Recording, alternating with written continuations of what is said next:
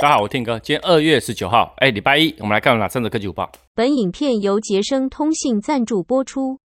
看第一则啊，哎，最近有开车有没有发现 Google 导航的语音指示啊，是不是有点不同啊？近期就有网友分享说 ，Google Map 啊，在导航的时候，在台湾会开始报路名，他觉得这种体验是完全不一样。那以前在 Google Map 在进行导航的时候呢，是即将呢会抵达需要转弯的路口处啊，语音才会往往是说，哎、啊，往什么东南西北的方向啊，而且不会直接说出路名。那一旦呢碰到比较复杂路口啊，然后我们就会觉得，哎，这到底呢要右转还是怎么样哈、哦，就有点难以分辨。那事实上呢，报路名这个功能呢，在 Apple Maps 哦，甚至于在美国的 Google Maps 哦，其实已经启用多时了。那我们台湾呢，现在有望跟进啊。那综合这样的回报啊，那 Google Maps 哦。它的导航哦，现在已经能够完整说出哦，向右转进入某某某某路。虽然现在还是在测试哦，更新完以后呢，大家的感受应该比较不一样啦。二零二二年啊，其实在 Google Maps 哦有进行一个短暂的测试，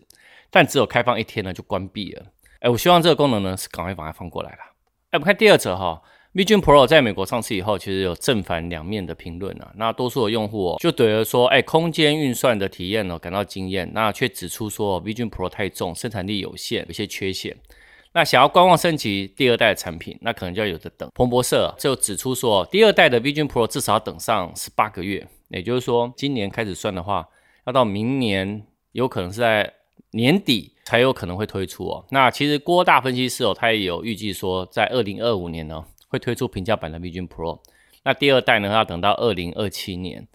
才会真正量产啊，所以呢他说这样加一加，他说有可能会达到十八个月这么久，就是一年半的时间。好，那外界呢开始哦有人说他有退货潮，但是外媒呢他发现说，因为呢很多的社群媒体有出现不少的官腔文啊，那买家认为说啊舒适度啊重量啊生产力啊不足的缺陷。那 Vision Pro 无法符合购买的预期，因为呢他们有十四天的无条件退货啊，所以诶就有人会去使用了。当然彭博社、哦、他只是说，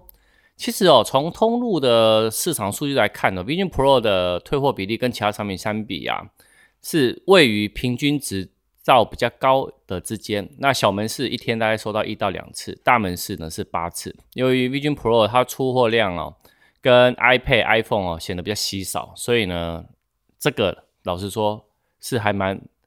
符合苹果的预期啦，所以应该是还 OK 啦。好，我们来看第三者哦，网络安全公司哦近期有报告说，有一个名为哦新的一个木马程式啊，它以 iOS 的用户哦作为目标来窃取哦他们的脸部的辨识资料、身份证件、简讯还有银行账户等等。他在博客指出说，这个、啊、木马程式啊起先呢是在安卓设备才会有。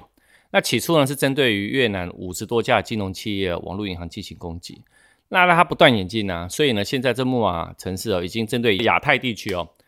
变成了攻击型的一个银行的木马。那近期啊这个功能啊会逃避侦测，也就是说呢你在 iOS 的版本哦，它呢就是会收集用户的 Face I D 的资料啊、身份证件、拦截简讯。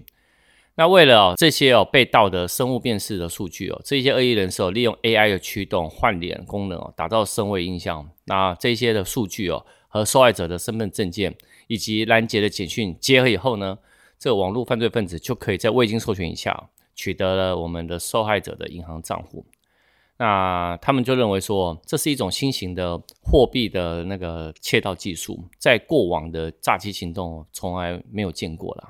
那起初哦，它是利用苹果的行动应用程式测试平台哦，来散发那个恶意软体。那被发现后呢，已经呢其实在从从那个 test file 删除掉了。但恶意人士哦，现在所采用的更复杂的方法，就是、哦、利用多阶段的社交的工程计划来说服受害者安装哦行动的装置管理的设定档。那这样子呢，他们就可以透过远端来完全控制我们这种受害者的装置啊。好，所以大家呢一定要特别注意一下。那这个恶意软体目前呢、哦、是只有在亚洲地区啦。好，那所以有人要你安装任何的什么设定档啊，或者是有不当的连接啊，大家这些都要小心注意一下、哦。好，以上就是我们三则科技午报。今天晚上呢，呃，我们有大家有没有很喜欢去日本？喜欢的话一定要看，为什么？因为我们有针对二零二四年日本有超级无敌多的新规定，我帮大家做了一个整理。好，晚上影片见。